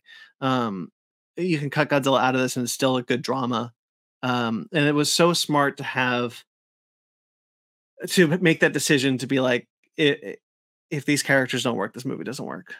And i'm happy and i'm happy they they approached it that way. Doing uh the period piece, doing the the PTSD really, really is such a good like not that the characters aren't good a- apart from those factors, but like centering that as like a thing that like everybody's dealing with some amount of trauma after the war. Mhm. um, and that's that's a universal feeling that they can all live with even before Godzilla shows up. Um, really, really presents something that no Godzilla movie has been able to do before. mm-hmm. Uh, and the the scene like when everyone's getting ready to go, and the kid, he's like, "All right, I'm coming with you guys," and and Doc and Captain are like, "Nah, stay behind, kid." It's like, yeah absolutely what? not We leave the What? future, we leave the future to you. We leave the future to you. Oh my god, it's so good. He's like, I can be helpful. Let me do it. And boy, how does that pay off later? I thought we were done with the kid. Mwah. i um i want to talk about um shikishima shikishima Yeah. Shikishima. um he, he um he, this whole thing that nobody knows he's going to do this but he they think he's just going to be a plane that distracts godzilla but he has decided that uh, that he's going to outfit this plane with a bunch of bombs with a bunch of weapons and fly it into godzilla's mouth Mhm. uh and kamikaze and be that kind of and be that kamikaze finally I, I I will say like I agree with you that the captain and and uh, the doc don't know it. They do suspect sure that he might do that. They, they that, that they say like you know it's a he's a failed kamikaze pilot. It's making me nervous. Yeah, yeah, yeah, yeah. Uh, Yeah. And like he's not, obviously when he's shouting at Shikishima from the boat, and he says like, "Don't you dare make Akiko an orphan, or I'll I'll kill you." yeah. yeah. Uh, and uh, Shikishima just ignores him. Yeah. Um there's so much I want to talk about this movie. I completely forgot to talk about. Before we talk about that, I think we should probably talk about the first time Godzilla uh, shows up, which is in the ocean. It was in Um, my mind. I just I was letting you go with what you were doing. I think probably Shikishima's sacrifice play should probably wait a little bit, and we should talk about Godzilla first showing up in the ocean. Yeah, Um, Mi- yeah, yeah. Minesweeper with Godzilla. What a what a crazy thing it is that no uh, Godzilla film has ever taken advantage of Godzilla being in the ocean like this before. Yeah. Um, and it's Uh, such a it's such a good sequence. It looks incredible. Like the CGI in this movie is incredible. Um, and uh, uh, he, But this in particular, this in particular for like yeah, the shot the shot that everyone goes to of the uh like such prominent yeah yeah Ah. where he's like where he's like just popping his head up around from the water and like going for the ship and the ship's just in the foreground uh it's just like we've just never seen Godzilla like It's like that the money shot. People are like, that's a practical effect. I'm like, nah, man, that's just hard work. That's just good having Um, a special effects uh, coordinator also be your director. I mean, to be fair, we've seen the Snow White and the Huntsman films. We, that doesn't always ha- that doesn't always um work out. yeah, yeah. but uh it did it did here like you know uh it, it did very much it did very much here and i'm so grateful it did um and so you know we there's a lot of great shots in this in this film that as as Ryan said, it, it, it's just hard work.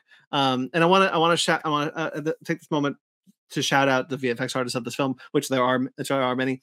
The Japanese film industry is very much uh, predatory, very much in favor of crunch. Uh, they they they are very abusive to their workers, um, and uh, it's important to acknowledge their hard work uh, in creating this incredible piece of art. Um, Yeah. uh, uh, so, so that said, um, the sequence where he where Godzilla attacks the battleship is awesome. Like it looks incredible. Yeah it's a this whole this whole ocean sequence is awesome um the the tension in it uh reminds people of jaws i get it Yeah. uh 100% the the use of the mines the the first mine that makes godzilla pop his head up then trying to shoot the one in the mouth um all of that just really really excellent stuff uh it really makes for godzilla like for a first impression of godzilla even if we're not seeing him in full to feel scary Yeah, and again, his Yeah. like uh, part of his face gets blown off, and then it instantly regrows. You're like, oh man, this Godzilla's a threat. Oh no! Like, oh, they can't, they can't even blow him up. What are they gonna do? and I really like the opening, the like the beginning. They, they're looking at this ship that's been destroyed, and they're like, "What are we supposed to do against this thing?" Yeah. Um, and like the government knows that Godzilla's out there, but they don't know like how bad this is, so they send these two little skiffs out there to figure it out. Yeah.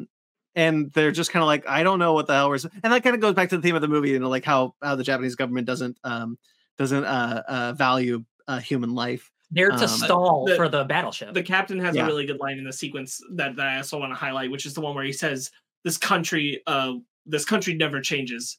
Maybe it can't," Mm. Yeah. which I thought was really, really good. Yeah. um, and well placed. and and then they're looking at their like their sister ship and and the and they're like hey whoever finds it gets blah, blah, blah. and then just godzilla like comes out of the water just taking the their sister ship incredible. Oh my god i love this movie. God rest the souls of the Kurashima, who we never see. yeah, right? Um and so okay. So shikishima that this whole movie uh, can we if there's anything else you guys want to talk about the ocean sequence i'll move in. I, I do want to just touch on the the um, use of the. I thought it was quite clever. The use of um, uh, Japan won't get involved on a government level militarily because the U.S. and and the Soviets are having stuff go on Mhm. and anything the Japanese do because they're part of like what's implied here is there's a lot of US occupation in Japan, a lot of like we're we're rebuilding bridges like blah blah blah blah and it's like uh, uh, uh, of how the United States like inserts itself into Japan uh, at this time and um uh uh uh General MacArthur. Thank you. Um, they really highlight him uh, in particular because he got like activated against Japan uh, and was a part of the like leading tirade on this because of Pearl Harbor. Mhm. Um,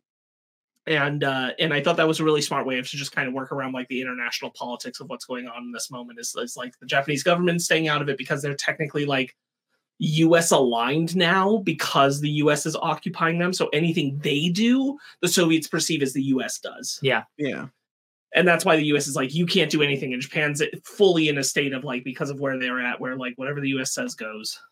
yeah um it's We'll send a Steve Martin over. Yeah. um anyway um so uh, and and I kind of know where you're going, and I just kind of want to lead it in with um I think that some of the sh- scenes we get with Shikishima uh at home with Noriko um when he finally tells her about like the people in Godzilla and he says this is a Yeah. this isn't real life I'm I'm this is the dying the dying dream of a dead man Yeah. um Oh. and things like that uh Oh, and yeah. and he's being weighed down by those pictures and it's right before godzilla comes and takes noriko from him Yeah. that he's asking the the pictures actively like can i be allowed to dream again Yeah. um Yeah. And his parents, because he has he has like memorials for his parents too. yeah yeah uh well his parents his parents it what i'm glad you brought that up because i kind of was gonna forget but like i thought it was interesting that we get really early on the the letter from his parents that he looks at that tells him to live Yeah. and his parents Yeah. knew he was a failed com like that he was a kamikaze pilot as well Yeah. and they're telling him like live like go go live um Yeah. and i think that's that's really i think that's just an interesting thing to also be present is that the original like live message comes from his parents Mhm. and then gets continues to get passed on to him from different people um Yeah. Shikishima's journey through that and his regression because he starts to believe in having something with Noriko Mhm. and then she's taken from him. Yeah. Um, I think that's all done very well as an arc. It's not necessary, but like I mean that that's exactly that's the arc of Japan. Like they're rebuilding, they're getting you know, life is returning to normal, and then Godzilla shows up and regresses everything back to its post to its immediately post-war state, including our character Shikishima, who um, has the weight of Godzilla's attack, the weight of losing Noriko, the weight of, of losing um, the, the the weight of living through the war, which is a horrible, a freaking horrible thing to put on someone that they should be ashamed for living through a war. Um, and and I so he decides so so he's going to he's pretty certain he's going to kill himself uh to destroy Godzilla. In a Um, cool backwards ass looking plane. it was, looks really cool. Um, it's a and he's it's a really cool sequence. I love watching him like distract Godzilla back into the ocean. Um, uh, uh, and I love watching um him fly around. By the way, second needle drop uh from the Godzilla theme. Uh, it with the the dun, dun, dun, dun, dun, dun, dun, uh, it was a It's really great so- it- moment. It's so well timed when it's um The ships buildup start moving. Godzilla. It's the buildup of Godzilla's like power and him destroying the is the like dun dun dun dun dun Yeah. dun. Um and then it it's uh when the the naval officer, the captain says, All right, full steam ahead, and then it kicks in the military Dun, version. yeah. Like, hell yeah, the ships are going. Yeah, yeah. sick. You Yeah. and you and I were both in the theater, and I saw I saw you like, yeah, all right, here we go. Like I was so I got so pumped uh listening to this. Um that that moment. It's such so good. But I want to kind of focus on on this moment with Shikishima. Um you know, look, we'll talk I'm sure we'll talk a little bit about the plan, but like he he does go he does attack Godzilla. He does go into his mouth as Godzilla's charging up his atomic radiation and explodes his head. Um but lives. He's he he bails. And I did not need the scene uh that flashes back where um who's the mechanic name? Uh, Tachibana. I, I agree with you. I didn't need it. Uh I didn't I didn't need the scene where Tachibana says, This is the eject button. Uh live. But thinking about it, it's really important to see it because again, we've heard uh we we've already got everybody who was very antagonistic to him saying you should have died during the war and now That's now fact. changing their mind and now we have once again him who embodies this kind of like who was there the when they, when they first saw Godzilla who was who who uh knew him who saw him leave his kamikaze um his kamikaze He's run like uh and he and he he's the one to say live be It's- with your daughter I I do think it's important because like it's you have to kind of keep the, everything in mind because the scene is cut up between that flashback and the moment Yeah. before. Mhm. But when Tachibana is going over the the plane stuff with him, and he says, uh, um, "I'm gonna do this. I'm gonna do this for sure. I'm gonna I'm gonna I'm ready for this." Uh, and Tachibana's it's shown that Tachibana is looking at him look at the pictures of the crew Yeah. Mhm. and the drawing from Akiko. And Tachibana sees all that in him and sees this is an interpretation, right? But like is seeing what he's put on this man. Yeah. Um and maybe wrongfully, right? Mhm. That that those pictures are the things he put in his hands. Mhm. Tachibana put those on him and he has carried them this whole time. That's true. And Tachibana kind of has to reckon with how much was I in pain from my trauma after the war and putting all of the responsibility of that on this person when we were facing a dinosaur from the ocean. Um, like there's an amount of having to like reconcile with yeah, that. yeah. So Yeah. I do think it's really important to your point that Tachibana is the person who's the last person who tells him this is the ejection seat, but it's not the it's not that part that's important. He says live. Um, because he gets this look like you're telling me there's an ejection seat, and he's like, I want you to live, which is also I I forgive you and I want you to live. That's a good point. Like good that that is the thing that lets him move forward from that pain. Yeah, and it's a it's and it when his shoot appears, like it's fist pump worthy cheer. Like, oh my god, thank God he's Well, alive. and, and it, I think it's important. Like the live moment with Tachibana is important in the flashback because you also get when the shoot has opened, Tachibana is listening really closely to the radio. He's waiting to know that he ejected safely Mm-hmm. because his salvation is Tachibana's salvation from the war. Yeah. Mhm. Yeah, and uh, uh, it creates a, a, you know, in order to kill Godzilla, you got to destroy every single cell, and uh, they certainly did it, right? Again, It just like Wolverine, did you got to destroy every single cell because like that boy's just gonna Or- be a, a blob in the ocean. Or Cell Ooh, himself. Um, I, I I love everyone like being really excited uh, about it. Um, there's a few. There's a there's two specific GMK Godzilla Mothra King Ghidorah Giant Monster All Attack that I uh, recognize watching this film. Which, look, I need to rewatch it, but it is at this moment still my favorite Godzilla movie.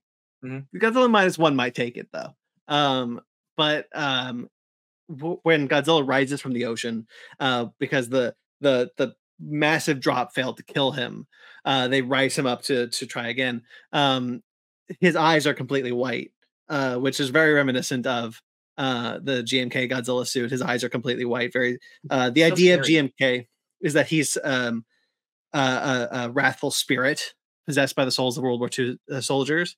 Um and uh and and so there's no like his eyes are meant to be like um empty. right. Um, and and like this happens because of the freezing from the pressure Yeah. change. he's and all like white But- stuff. But to your point earlier, where you were talking about the personality of the eyes, it is Mhm. even a stronger choice here, I think, to have those eyes taken away from us. That Yes. that rage feels even more like uh untethered. Yeah. Um And and then go, Go sorry. No, you go ahead. You're still going. Um, and then the other the other thing is the the alluded to cell moment. Um, and the at the end of GMK, spoilers for an older film. Um, the the very end of that film, they kill Godzilla, but his heart is sitting at the end, is sitting at the bottom of the ocean, and then just at the end of the movie, it starts beating again. Um, and that's how it that's how that movie ends. And uh, very, it, I felt very reminiscent of when we're seeing the the cell of Godzilla float down and it starts reforming. Uh, I thought that was really cool. Yeah, uh, I love um he does his first atomic blast and they have like a decoy ship ready for him to attack Yeah. that ship with the atomic blast. It's like, we got so much time. He needs so much time to reload. He doesn't need that much time to reload, y'all. And it's like a really like it's like a really dramatic moment. And then touch uh, it. Then uh Koichi comes in with the plane and saves the day. Uh at the end, I thought there was gonna be a big ass explosion because like the blue beams are like are like Mhm. leaving his whole body. I thought there was gonna be another big explosion, but he kind of just like crumbles. And I'm like, oh, I thought it was about to get worse. Jesus Christ. So like it was kind of like a nice like uh, sigh of relief. Uh great, And it's great finale, man. it's a great way to kind of show the audience that like, yeah, they did it. They did it. Revel in your victory. Uh, because they did it, they were able to beat him, and there were no ramifications. Everyone lives. Everyone gets to go home. Great job, man! But as we, as you were talking about it, when the kid shows up with all the other boats, all the tugboats, like pull them. Uh, oh my god! What I, what So I didn't what I didn't catch until the second time I saw it with Ryan was that um, when they're talking about the plan at the bar and uh, and they're trying to think like how do we make sure that the inflations work? Like what if they fail? And the kid suggests why don't the boats pull Godzilla up? And they're like he weighs like a Like 20 Tons. tons. like so many tons. Like there's no way those two ships could do it. And he's like oh right. And he kind of feels you, the, the moment is like oh he feels like that was a stupid idea. But then when you get to the tugboat thing it's that he's been working on that thought since Mhm. that moment. And his solution was tugboats. And it's Yeah. so good all the because again- again going back to like the the sense of people and like the, if you really want to get thematic about it there's a message of because he says here come the useless to the rescue Mhm. and Yeah. it is the perception of like the men who went to war being supported by the people who didn't Mhm. Yeah. uh and like that's part of the theming of it right is like they are public citizens but they are all public citizens who went through war who are now out there they are coming and being saved by the people who are considered not the people who should be in war Mhm, mhm. Mhm. um and by that con context is like that kind of support at home that goes against like right like what sumiko did when he came home um it's this like how we all lift each other up kind of idea And she got that telegram, which made which made it was like I know it's about to happen. Oh yeah, happy when- end, when- when she shows up Sparkz turns to me because oh I'm about to cry. And I was like I am crying like actively yeah. like like I I uh, I'm with you Sparkz. I don't think there's ever been a Godzilla film that's made me cry before. Um but like it it's it could have been seen as such a cheap move like this girl is alive but it becomes such a heroic moment of my war is over. I can come home to you. And it gives him a happy ending. It gives him that well we don't know what a sequel can hold but it gives him uh whatever whatever is in her neck um but it gives him kind of that happy ending um that he wouldn't have if she had died um Yeah. you know Yeah. he would still get an ending but it would be kind of bittersweet but allowing the character to have a truly happy uh, happily ever after kind of moment is really important and Yeah. uh, really helps this movie nail its emotional ending Is your war finally over? So I was already getting weepy. Like the tears did not fall yet, but like when he's holding her, but when she says, "Is your war finally over?" or whatever, and I'm like, "Drop it, drop it!" And I'm like, I got a random stranger next to me. I got my homie next to me. I'm like, I'm I can't, I can't do this right now.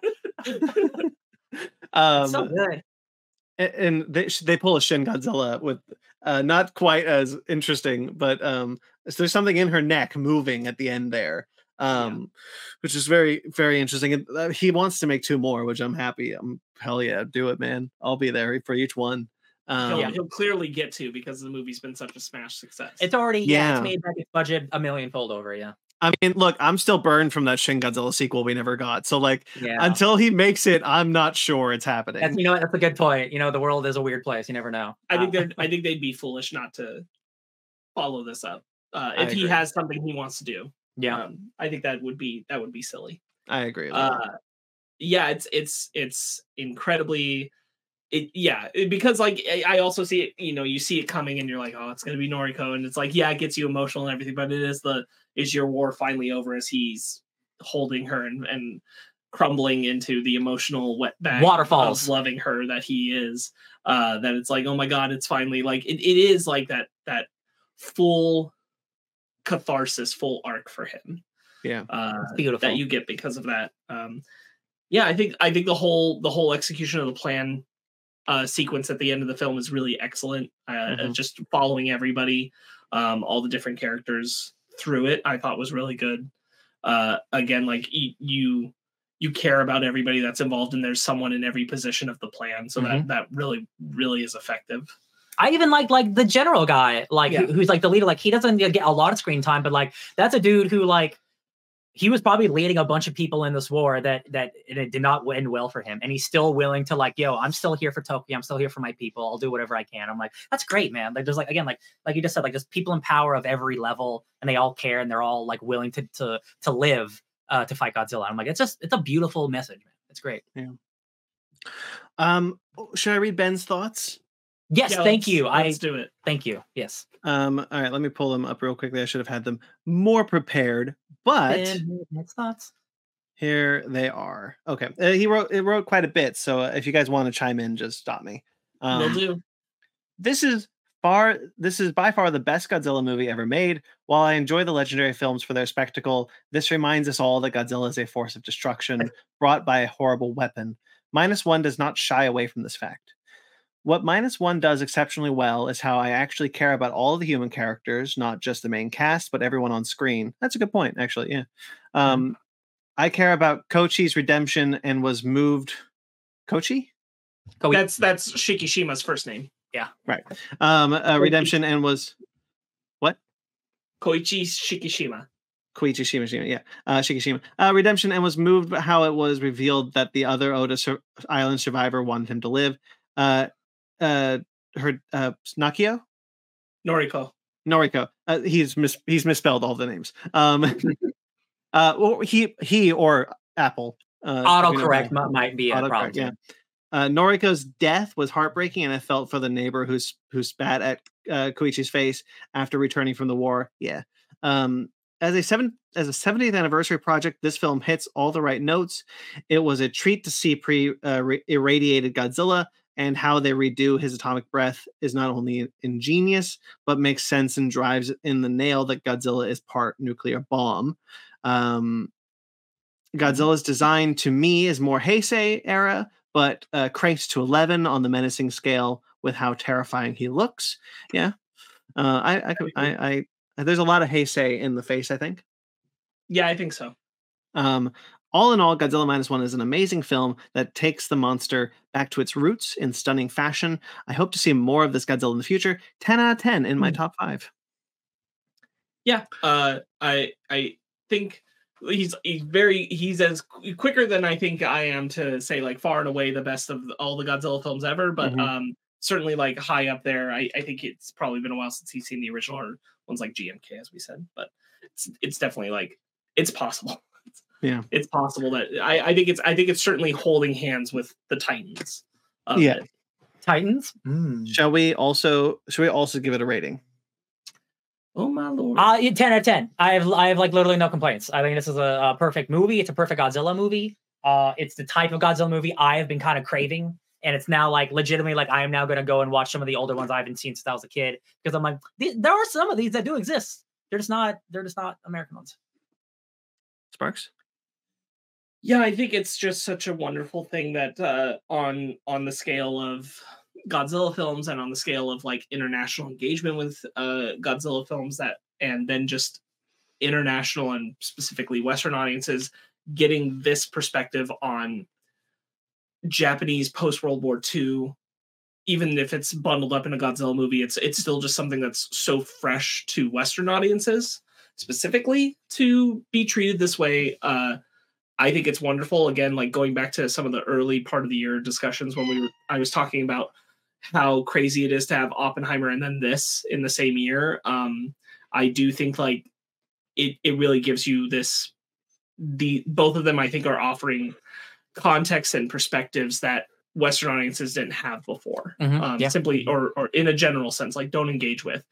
Um, and I find it very valuable. I find it very human very relatable um and very like powerful in how it sits. We we talked a bit about this after we saw it brandon but the shin godzilla is very critical of modern japanese government and like the government specifically um in in a direct way. And this is a period piece that is very critical of the japanese government in post world war ii and what they put them through in the war but from a public citizen perspective. And i think that's really really good.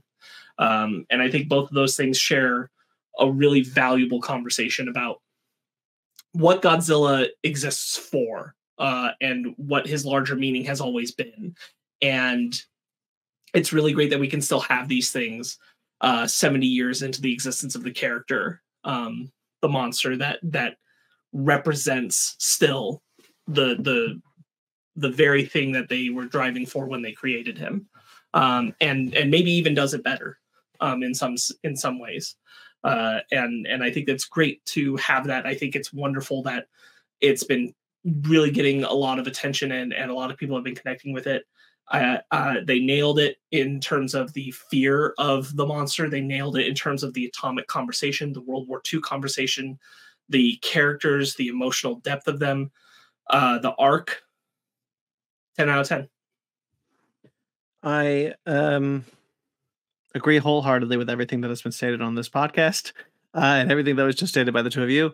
Um, it's an incredible movie.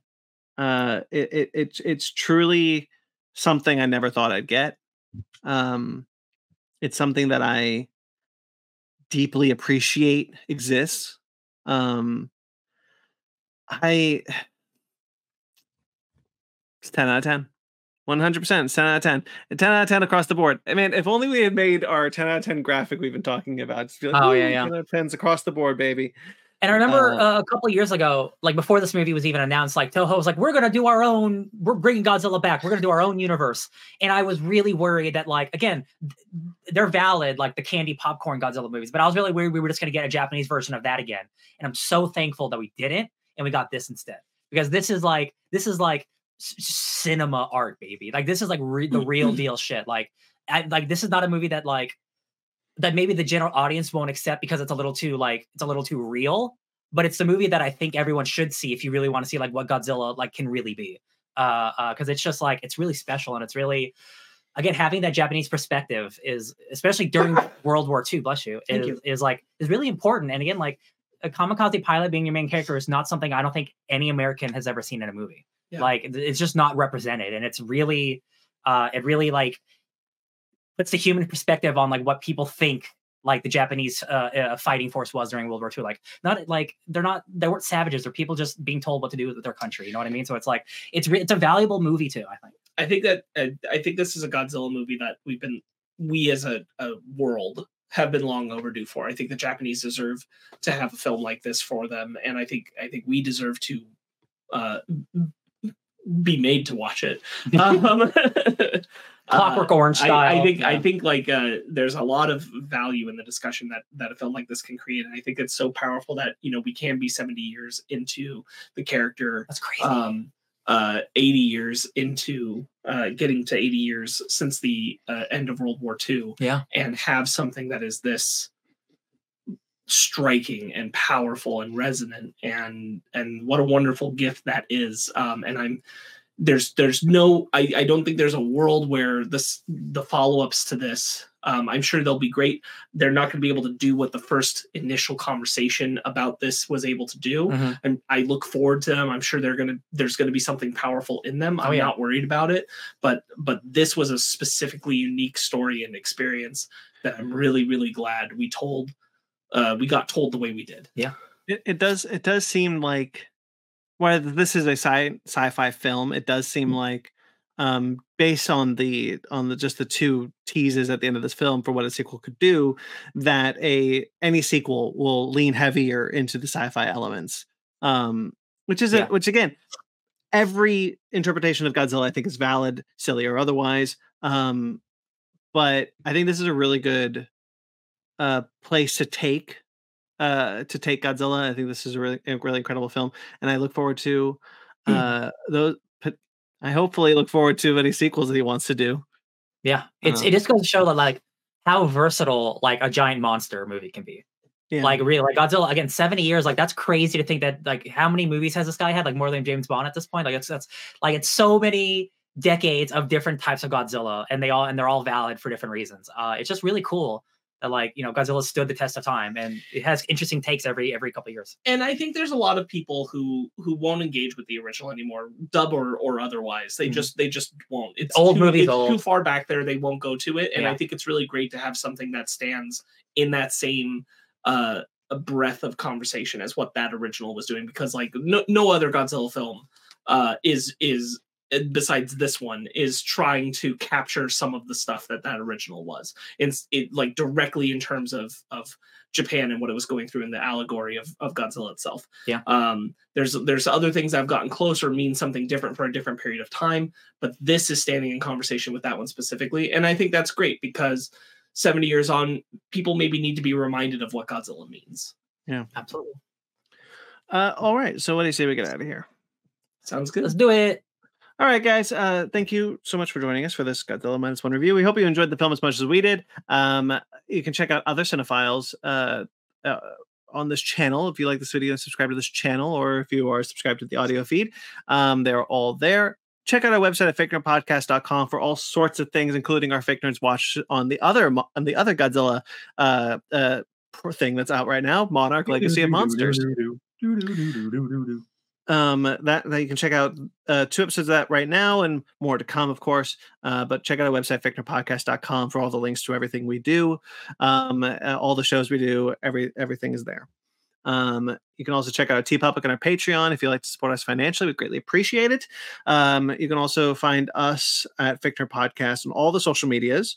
Um, Twitter, Instagram, and Facebook. I'm at BT McClure on Instagram and Twitter. Where you can also find me writing for atomicgeekdom.com. Sparkz. Uh, you can find me bowing down to the king of the monsters. at Sparkz Witty on Instagram and Twitter, S P A R K Z Witty. Well, that's me. You said that was me. Coming down to you. Uh, and Ryan. Uh, you can find me um downloading Gigabash for free on the Epic Game Store because Godzilla is a DLC you can buy over at DJ Tony Snark. What? DJ Tony Snark all over the internet. DJ Tony Snork. Now that's my new name. I'm snorkeling it. That's that's funny.